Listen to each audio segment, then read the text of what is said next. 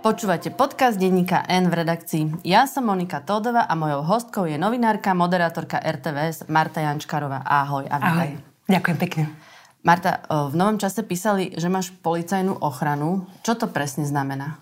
Mňa to samo prekvapilo, ale policajti sú zjavne obozretní aj za, s ohľadom na nedávne smutné výročie smrti Jana Kuciaka a jeho snúbenice. Takže pred mojím domom v Trebelúciach mávam policajné hliadky a ešte stále sú tam? Podľa otca áno. Je to dôležité podľa teba, že takto policia zareagovala? Veľmi si to od nich vážim, pretože je vidieť, že nechceli podceniť tú situáciu ani náhodou. Je vidieť, že oproti tej predchádzajúcej dobe sa atmosféra značne zmenila a v žiadnom prípade nič nechcú podceniť. Ešte aj keď ja som nežiadala priamo tento druh ochrany, ale oni ju jednoducho pre istotu zabezpečili. Zažila si už niekedy predtým ako novinárka niečo podobné, čo zažívaš teraz? Nie, nikdy. Samozrejme, určite aj ty máš s tým skúsenosť, že mnohí diváci, poslucháči, v tom prípade hlavne čitatelia, napíšu všelijakým spôsobom svoje názory. Niekedy sa to samozrejme nezaobíde ani bez drsnejších slov alebo vulgarizmov, ale ešte nikdy som nezažila, aby to bol taký agresívny a drsný štýl, ktorý sa vyhrážal priamo zabitím, znásilnením, dokonca sa tam objavoval motív nejakých malých detí, ktoré nevie ten dotyčný, či ich náhodou nemám a potom ešte pos spomína iné verejne pôsobiace osoby. Potom je tam zvuková nahrávka, ktorá sa tiež vyhráža nejakým fyzickým ublížením. To ma zaskočilo. To som ešte nezažila. Prečo sme sa podľa teba ako spoločnosť dostali do takéhoto štádia, že vlastne policajnú ochranu nemajú len policajti, prokurátori, možno sudcovia, ktorí riešia tie najťažšie mafiánske kauzy, ale vlastne aj moderátorka RTVS v podstate ani nie si investigatívna novinárka? To je veľmi dobrá otázka a cítim to tak, že práve preto to sme sa stretli, aby sme si to povedali. Myslím si, že to napätie a agresivita vo verejnom priestore stúpajú, všetci to cítime. Ľudia možno takýmto spôsobom prejavujú aj svoju frustráciu. A inak zaujalo ma, že niekto ma napríklad upozornil na to, že počas mečiarizmu to ešte bolo horšie, lebo horeli napríklad aj auta, boli oveľa početnejšie tie fyzické útoky priamo a tak ďalej. Ale zase na druhej strane predsa len odvtedy uplynul už dosť dlhý čas a tá spoločnosť sa značne posunula. Aspoň sme si to mysleli. Mysleli sme si to presne, že jednoducho teraz už budú kultivovanejšie tie spôsoby, zvlášť po vražde Jana Kuciaka a jeho snubenice, ktorá nami všetkými veľmi otriasla. A zdá sa, že ľudia nejakým spôsobom toto nespracovali tak, ako sme si možno mysleli. A jednoducho tú agresivitu, to napätie, tú svoju frustráciu a možno aj tie svoje osobné nezdary, nechcem špekulovať, tie motivácie môžu byť rôzne. A možno, že, a to je práve tá citlivá téma, ktorej sa možno dotkneme, možno aj výroky, vyjadrenia verejne činných osôb môžu niekoho motivovať k tomu, minimálne to legitimizuje, legitimizuje možno tú formu, to výrazivo. Ťažko povedať. Ty si mi ukázala, čo ti prišlo, aké výhražky. Skúsim niektoré odcitovať, nebudem používať vulgarizmy. Napríklad, ty špína, špínavá, zapredaná, nech ti jazyk zdrevenie, nech skapeš do rána, ty aj celá tvoja rodina, oplujem ťa chrachlom, ty svinia, opica, ty dezolátka zapredaná toto je ten jemnejší mail, že? Áno, áno, toto je ten jemnejší, ktorý sa vlastne dokopy nevyhráža takými strašnými vecami, ako je zabitie, rozkopanie a podobne. Čo si myslíš o tom, že kto toto napíše a prečo? Ako si predstavuješ toho človeka na tej druhej strane toho počítača? Je možné, že ten človek jednak prežíva, a teraz sa nechcem hrať na psychologa, ale nejakú osobnú frustráciu, niečo sa mu možno, že v živote nepodarilo a hľadá, možno nie vedome, ale podvedome, nejaký terč, nejaký cieľ a možno mu to hľadanie terča, terču uľahčuje niekto ďalší, alebo možno aj viac osôb, ktoré sa verejne vyjadrujú a on má pocit, že do istej miery je to také normálne sa takto vyjadrovať. Ťažko povedať, ale hlavne sa nad tým zamýšľam, že ako ďaleko je od takýchto slov k prípadným skutkom. Pretože ja beriem tieto výhrážky, dokonca aj tie horšie s istou dávkou rezervy. Ako som sa už vyjadrila, určite ma neodradia od mojej práce. Ale zamýšľam sa nad tým, či za istých okolností nehrozí, že niekto jednoducho presiahne tú veľmi tenkú hranicu a netvrdím, že presne tými spôsobmi, akými sa vyhrážali. Ale že proste vstane od tej klavesnice a... A bude mať potrebu niečo urobiť. A zvolí si prvý terč, ktorý sa mu bude ponúkať, ktorý z hodou okolností stretne, ja neviem, na ulici alebo niekde. A to hovorím za všetkých, nie za seba. Ja sa to momentálne až tak neobávam aj keď mi kolegovia a blízki ľudia dohovárajú, že to by som nemala podceňovať, takéto vyhrážky. Napokon, veď aj policia konala. Ale raz sa to podľa mňa stať môže. A vlastne je asi aj nepredstaviteľné, aby novinári chodili s ochrankou, ako napríklad chodia politici, u ktorých je to, u ktorých je to samozrejme. Veď práve. A policajti sa ma slušne pýtali, že či stojím o vyššiu mieru ochrany. Ja som sa im veľmi pekne poďakovala za prístup a zatiaľ som povedala, že, že nie, že ďakujem pekne. Ale za istých okolností, keby sa niečo stupňovalo, tak to dokonca aj pripúšťam. Budeš si dávať pozor na ulici, na verejných miestach, v obchode? Kine?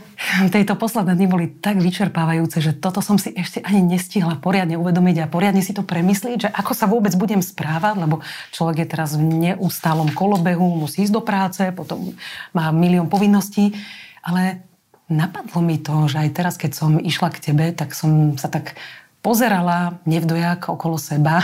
Možno že, možno, že podvedome to človek rieši ani o tom nevie. Ty si to už načrtla.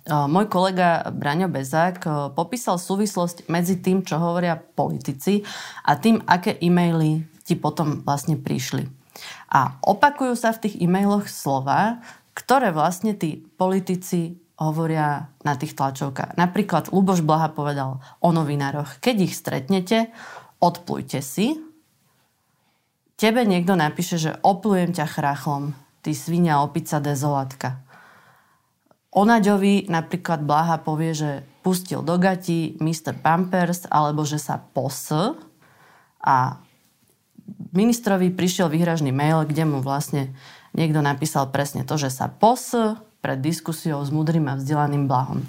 Vidíš tú súvislosť medzi tým, čo ti chodí do mailu, čo sa ti deje a vyjadrovaním tých politikov? No, rozdelila by som to na dve časti.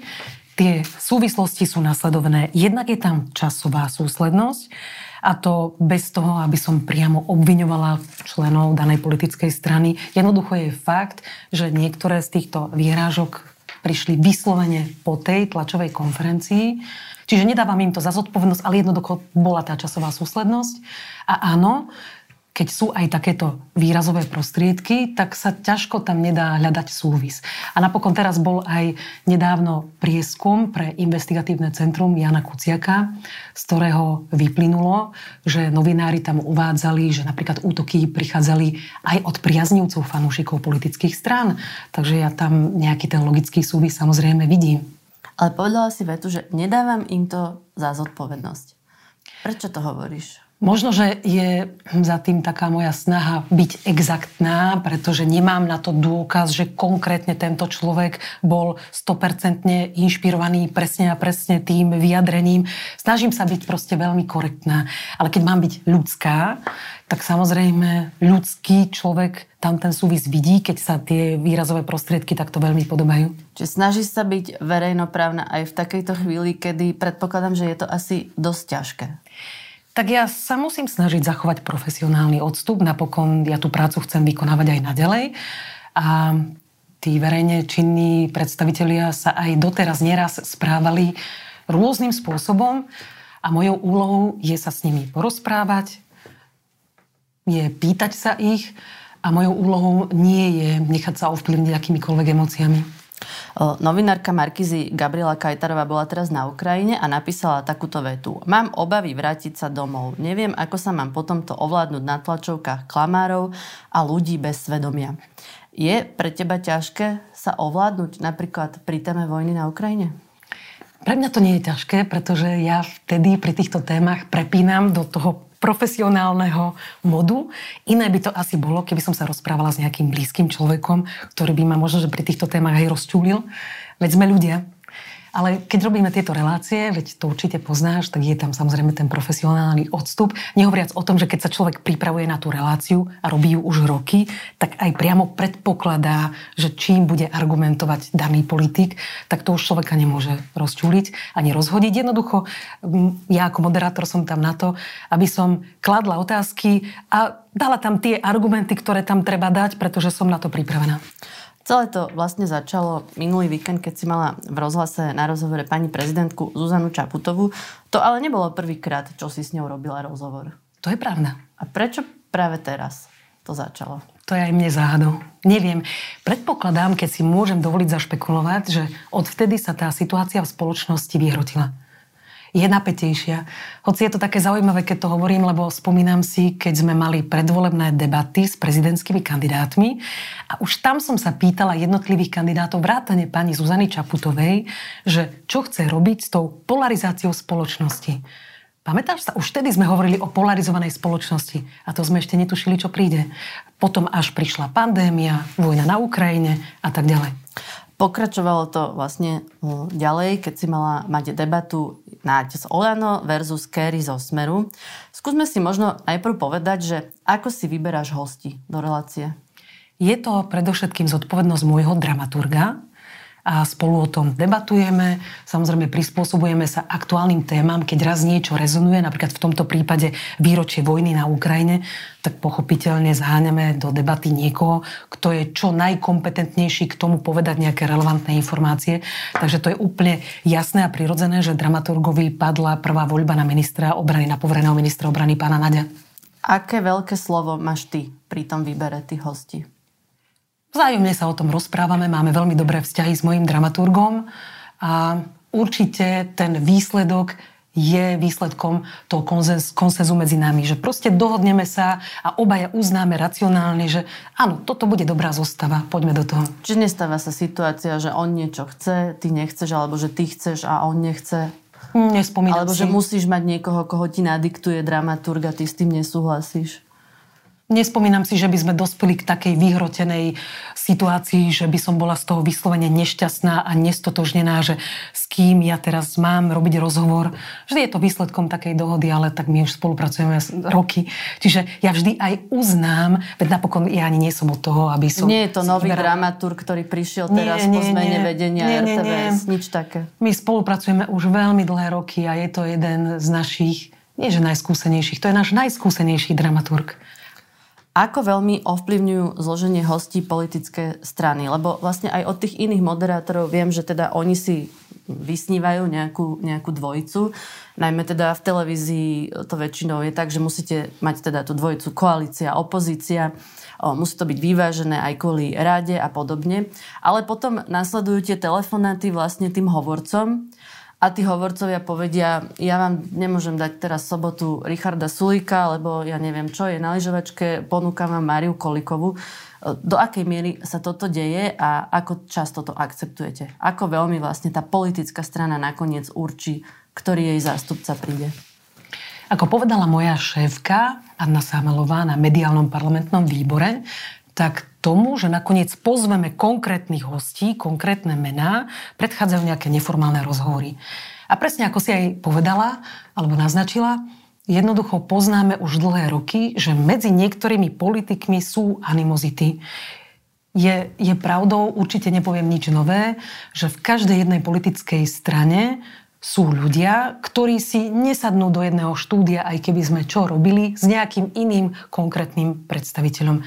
Mohla by som menovať aj príklady, napokon čítal ich môj, teda čítala ich moja kolegyňa aj včera na tom mediálnom výbore, išlo o komunikáciu nášho dramaturga, kde tak, ako napríklad s pánom Blahom, drvivá väčšina koaličných politikov si proste nesadne do jedného štúdia, tak napríklad predstavitelia Smeru majú problém s pánom Matovičom alebo s pánom Kerim a moja šéfka to dokázala alebo dokladovala práve na tej komunikácii dramaturga. To sú, to sú ale známe veci, s ktorými bojujú alebo čelia tomu dramaturgu je všetkých veľkých médií, ktoré robia diskusie. Je oveľa jednoduchšie robiť rozhovory s jednotlivými politikmi. No a týmto je to limitované. Čiže to nie je o tom, že my by sme ustupovali tým politickým stranám.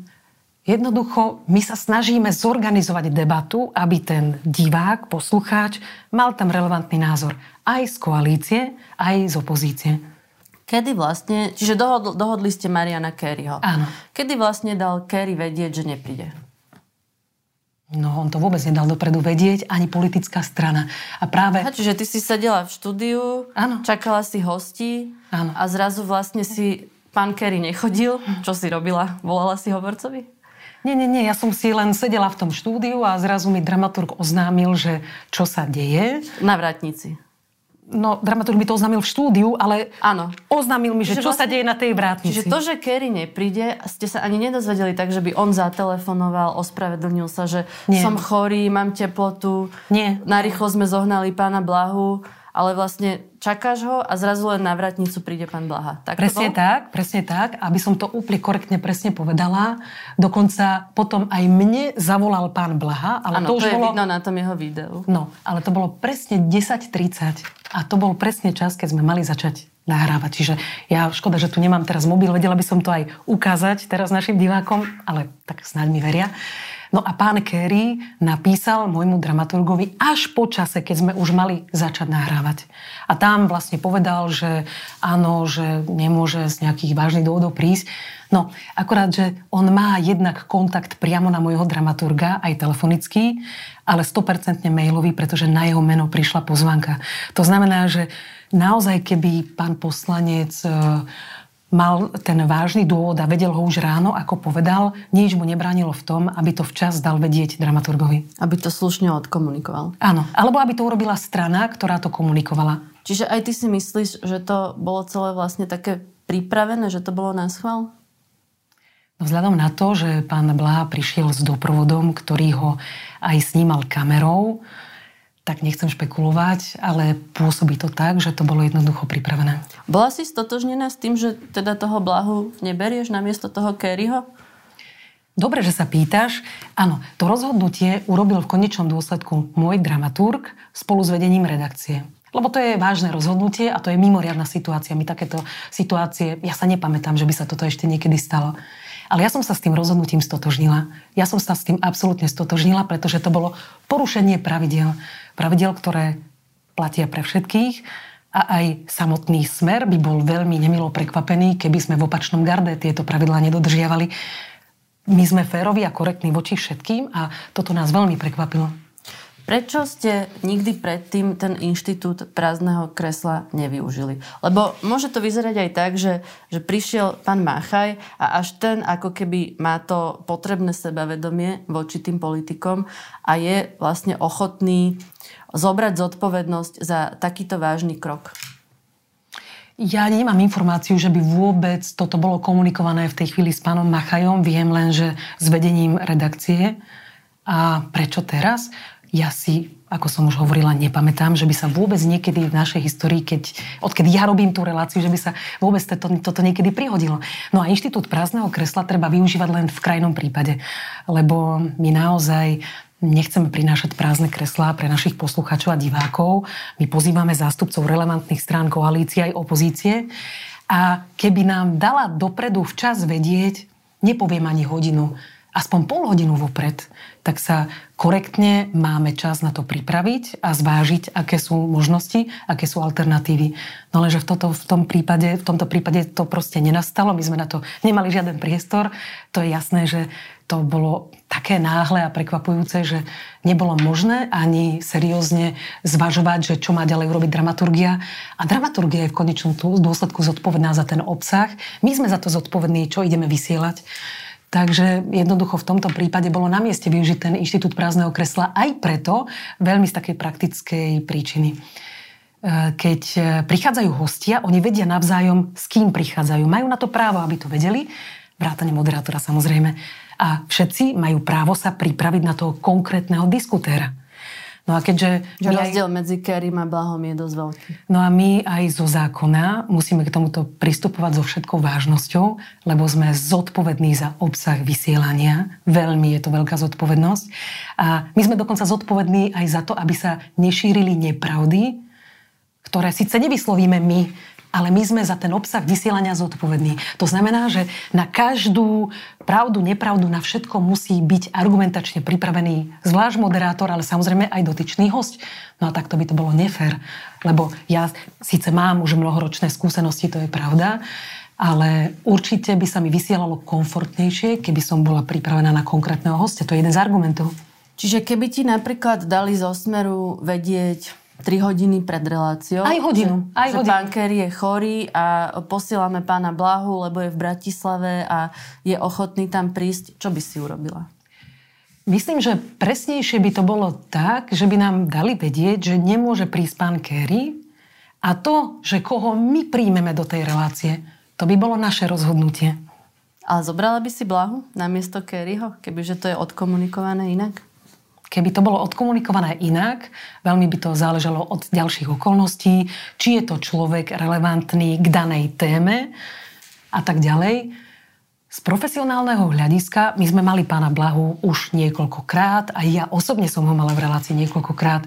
My vo verejnoprávnom médiu to berieme tak, že je to predstaviteľ politickej strany, ktorá navyše dostala do parlamentu, má nezanedbateľný výtlak u voličov keď to takto berieme profesionálne, tak platí to, čo som povedala, že za istých okolností, tak ako sme ho už v minulosti mali, a teraz netvrdím, že či v tomto konkrétnom príklade, prípade, to by som nechcela špekulovať dopredu bez môjho dramaturga, o ktorom by sme sa o tom museli porozprávať, tak proste ak by to bola relevantná téma pre daného hostia a ja by som na to bola patrične pripravená, aj host by o tom bol dopredu uzrozumený, tak za istých okolností si to predstaviť viem, lebo to je podstata nášho profesionálneho prístupu.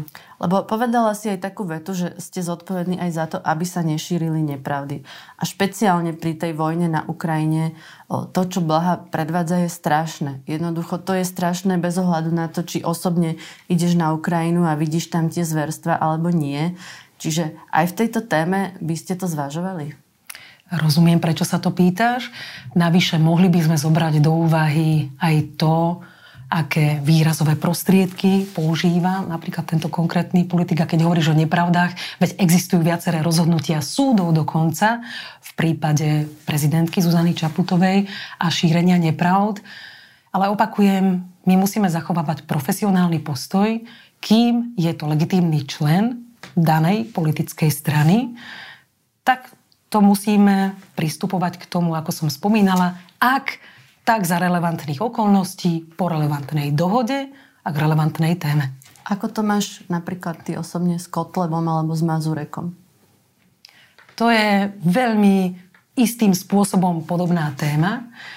A je veľký tiež problém, samozrejme, to sú jedni z tých politikov, s ktorými málo kto chce prísť do štúdia, to som asi nepovedala teraz niečo nové a prekvapujúce.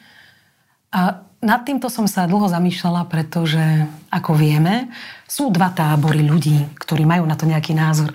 Jeden tábor si myslí, že je potrebné konfrontovať týchto ľudí s tým, čo hovoria. Pretože podľa týchto ľudí nie je riešenie, aby oni niekde nevystupovali, veď napokon, keď sa prvýkrát dostali do parlamentu, čo niekde vyvolalo aj veľký údiv, tak to bolo nie preto, že by oni dostávali priestor v mainstreamových médiách a predsa sa tam dostali. Čiže podľa tohto tábora ich treba konfrontovať a toto je cesta. Druhý tábor si myslí, že vzhľadom na to, čo hovoria, nie je to správne, že proste treba vyberať, kto by mal hovoriť v tom verejnom priestore, už aj s ohľadom na to, že to je veľká zodpovednosť, ktorú nesieme aj ako vysielatelia a veľká zodpovednosť ohľadom na spoločnosť ako takú. No a čo si myslíš ty? A, a my sme ale verejnoprávne médium. Čiže z ľudského pohľadu by človeku to mohlo pripadať tak, že ak niekto šíri nepravdy, používa také výrazové prostriedky, ktoré niekomu priamo ubližujú a dokonca v niektorých prípadoch sú aj rozhodnutia súdov, tak z toho ľudského hľadiska logicky by sa človeku mohlo zdať, že asi vieme, čo je správne a čo je nesprávne. No ale z profesionálneho hľadiska jednoducho aj táto strana sa dostala do parlamentu. Čiže to je potom veľký otáznik, že ako k tomu pristúpiť, lebo zákon je jasný v našom prípade verejnoprávneho média. A navyše to nie je len o tých politikoch, by niekto argumentoval, ale aj ich voličoch. Čiže ako sa k ním máme postaviť. Čiže keď sa ma pýtaš na osobný názor, aby som nebola libistická, tak, tak poviem, že mne sa asi pozdáva tá cesta konfrontácie, ale na tú konfrontáciu treba byť veľmi dobre pripravený. Ako vnímaš tú vetu Roberta Fica, že ideme po hlave a po krku šéfovi RTVS pánovi Machajovi? Tak zrejme sa to najmä pánovi Machajovi nepočúvalo úplne jednoducho. A ani mne to nie je samozrejme sympatické, to vzbudí určité emócie, pretože pôsobí to ako tiež istá vyhrážka. Ale takýto je verejný priestor a opäť, keď najbližšie príde pán Fico k nám, tak proste budem zachovávať ten profesionálny odstup, ale tieto vyjadrenia nie sú šťastné a to, čo si o tom myslia samotní ľudia, ktorí nás vidia a počujú, si viem predstaviť. Zastala sa ťa aj Zuzana Kovačič-Hanzelová, ktorá e, kedysi pracovala v RTVS a napísala, že nie ste kamarátky, lebo keď upozorňovali na to, čo robí v RTVS pán Rezník, ako zasahuje do spravodajstva, tak e, vtedy aj odišla veľká skupina ľudí, tak ty si podpísala taký list, ako keby kontralist k ich odchodu, kde si napísala, že tebe sa v RTVS pracuje slobodne. Spätne to nepovažuješ za chybu? Som veľmi rada, že to môžem vysvetliť. Ja som nielenže podpísala ten list, ale ja som ho spolu vytvárala spolu s Tiborom Macákom, Jurajom Jedinákom, podpísali to ďalší kolegovia, napríklad Ľubov Bajaník a ďalší, Iveta Malachovská. ktorí, áno, nie všetci aj boli zo spravodajstva, a vysvetlím to. Treba to brať v kontexte času, keď to vzniklo. No a to vzniklo v začiatkoch problémov RTVS, keď najväčší problém, o ktorom sa v tom čase diskutovalo, bolo, že vtedajší riaditeľ si zvolil do funkcií stredného manažmentu bývalých hovorcov. A my sme najmä v tom čase a najmä v rozhlase, kde ja som pôsobila, vôbec nevnímali nejaké zásahy do, vysle, do vysielania, nejakú neslobodu. A my sme mali zúfalú potrebu, najmä po tom, čo čas našich kolegov riešila interné problémy RTVS na sociálnych sieťach, unikali informácie z interných porád hneď online do médií, čo veľmi poškodzovalo imidž RTVS aj dlhoročných zamestnancov a neprinieslo to pri tom riešenia, tak my sme mali zúfalú potrebu vyslať našim posluchačom a divákom signál, že pokoj, kým tu sme, tak budeme robiť svoju robotu poctivo.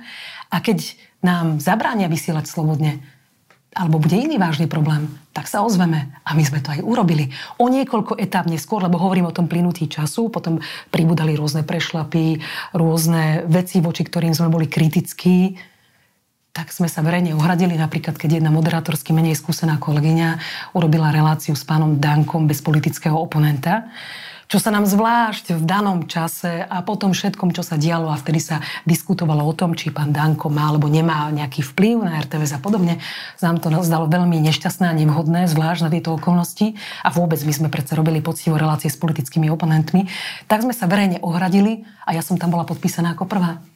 V každom prípade v tom čase bola skupina, veľká skupina kvalitných novinárov, ktorí cítili akúsi neslobodu o, cítili zásahy a, a necítili v tej inštitúcii, že takto by to malo fungovať.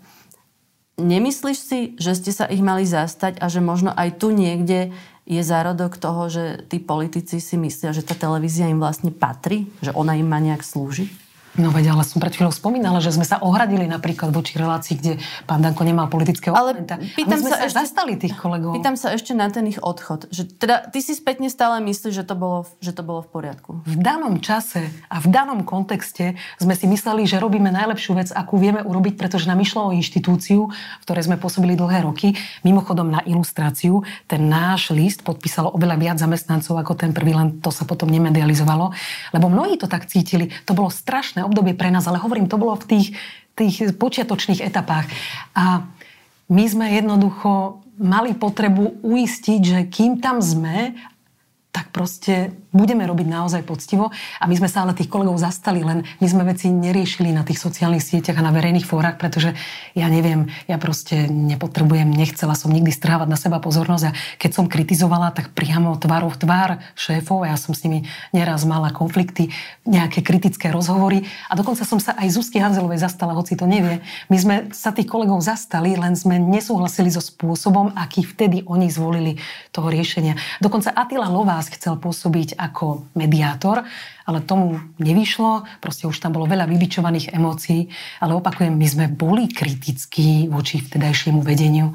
Tam, kde sme to považovali za potrebné. My sme hájili tú slobodu a zastali sme sa aj tých kolegov, ale sme si predstavovali inak tie riešenia. Nechceli sme to riešiť pred tvárou verejnosti na sociálnych sieťach, ale tam, kde sme si mysleli, že sa to má riešiť. Je ťažké vymedziť sa voči vedeniu v RTVS? Jednoduchšia cesta je určite asi sa prispôsobiť a, a poslúchať. No ale my sme sa neprispôsobovali, neposlúchali. Ja keď vychádzam z mojej práce, veď ja neviem, to sa dá hádam aj posúdiť na vonok, ja som nikdy nedostala nadiktované, že mám sa rozprávať iba s tým alebo s tým hosťom a mám sa pýtať to a to, no tak to by som určite nerobila za týchto okolností. Ja som si tú integritu uchovala a myslím si, že to isté by mohli povedať moji kolegovia. Čiže práve z tohto plynul ten náš pocit nespravodlivosti, že tak toto na niekoho pôsobilo v tom čase a mňa to dodnes veľmi mrzí, lebo to bolo dezinterpretované. Určite sme neboli tí, ktorí teraz um, začali poslúchať, ako hovoríš, to určite nie. Mohlo to tak vyzerať. Pripúšťam, že navonok po tej komunikácii, ktorá sa udiala, ktorá bola veľmi nešťastná, to mohlo tak vyzerať a preto ma to vtedy veľmi trápilo. To bolo asi najhoršie obdobie, ktoré som zažila v RTVS ale určite nenastalo to, že my by sme sa nejakým spôsobom niekomu uklonili a že teraz budeme niekomu chodiť po ruke alebo čo. Veď to by sme sa neohradili ani voči tej relácii s pánom Dankom predsa. Bude teraz po tomto všetkom, čo sa stalo aj tebe, RTVS sebavedomejšia inštitúcia? Posunie ju to zase niekam ďalej? Celé toto, čo sa udialo, je síce nevyžiadaná popularita a hm, najmä pre mňa veľmi vyčerpávajúca, ale ak to niečo pozitívne možno prinesie do budúcnosti, tak okrem toho, že sa viac hovorí o ochrane novinárov, o tom, že aké napätie v spoločnosti a o tom, čomu čelia verejne činné osoby, tak snáď teraz každý pochopil, že v RTVS aj naďalej sú, tak ako predtým boli, ale teraz je to viditeľnejšie. Ľudia, ktorí proste majú tú svoju integritu, ktorí trvajú na nejakých pravidlách, ktorí sú principiálni takéto zlo, e, ktoré sa nám, novinárom, často verejne deje, ale sprevádza aj taký ten opak, to dobro, že naozaj aj teba sa zastalo veľa ľudí, pani prezidentka, policia to promptne rieši, šéf-redaktori sa ozvali, rôzne inštitúcie, organizácie. Je tá reakcia slušnej spoločnosti, ktorá prišla pre teba dôležitá? Veľmi pekne ďakujem za túto úžasnú podporu aj vašej redakcii, všetkým kolegom aj z iných médií, aj spomínanej Zuzke Hanzelovej. A veľmi si to vážim. Je to pre mňa veľmi dôležité. Ozvalo sa mi strašne veľa ľudí telefonicky, napríklad aj pani prezidentka. Mm, bolo to veľmi až prekvapujúce tá sila podpory. A aspoň pre túto chvíľu som uverila, že to dobrá je v spoločnosti viac a že ako to už v tých rozprávkach býva, že niekedy to dobro naozaj dokáže zvíťaziť na zlom, pravda dokáže a zvíťazí nakoniec v konečnom dôsledku skôr či neskôr nad lžou. A z tohto pohľadu by nás to mohlo posunúť niekam ďalej. Policajný prezident Hamran mimochodom povedal, že už majú toho podozrivého. Teraz neviem, či to je ten, ktorý e, napísal ten nechutný mail, alebo ten starší pán, ktorý telefonoval do RTVS, e, z čoho teda máš aj nahrávku, ale nebudeme ju púšťať, lebo, lebo sú tam e, vulgarizmy. Čiže má... Tá nahrávka o tom rozkopaní a podobne. Áno. Má policia podozrivého? Vieš o tom niečo? Vieš, kto to je? Dnes som práve bola na výsluchu na policii a dozvedela som sa, že majú podozrivého pána. Pýtali sa ma na nejaké meno, ale vôbec som nevedela, že o koho ide. Pochádza z dediny, ktorá je blízka tej dedine, odkiaľ ja pochádzam a kam chodím za oteckom, ale vôbec nič mi to bližšie nehovorí. Takže on ťa asi pozná, ty jeho nie. Je to pravdepodobne tak. A teraz neviem, či ma pozná len z médií, alebo sprostredkovane cez nejakú osobu. Sú pravdepodobné obidve možnosti, lebo keď sme blízko seba, tak svet je malý a zvlášť, keď sú dve dediny blízko seba. Ty vlastne hovoríš, že toto ťa neodrádza, čiže zostávaš ďalej novinárkou vo verejnom priestore? Určite áno. Ba dokonca by som povedala, že nás všetkých by to mohlo inšpirovať ešte viac k tomu, aby sme zotrvali. aby sme sa snažili kultivovať verejný priestor, aby sme možno niečo skúsili vymyslieť alebo spolu si zafilozofovať o tom, že čo s tým, aby ten verejný priestor ďalej nehrubol. Aby ľudia vedeli, že je v poriadku kritizovať, ale že treba to urobiť vhodnými prostriedkami, že sa nesmú používať hrubé slova a už vôbec nevýhražky. Tak ďakujem veľmi pekne, že si prišla. To bola Marta Jančkarová. Ďakujem pekne aj ja. Počúvali ste podcast v redakcii, ja som Monika Tódová a do počutia na budúce.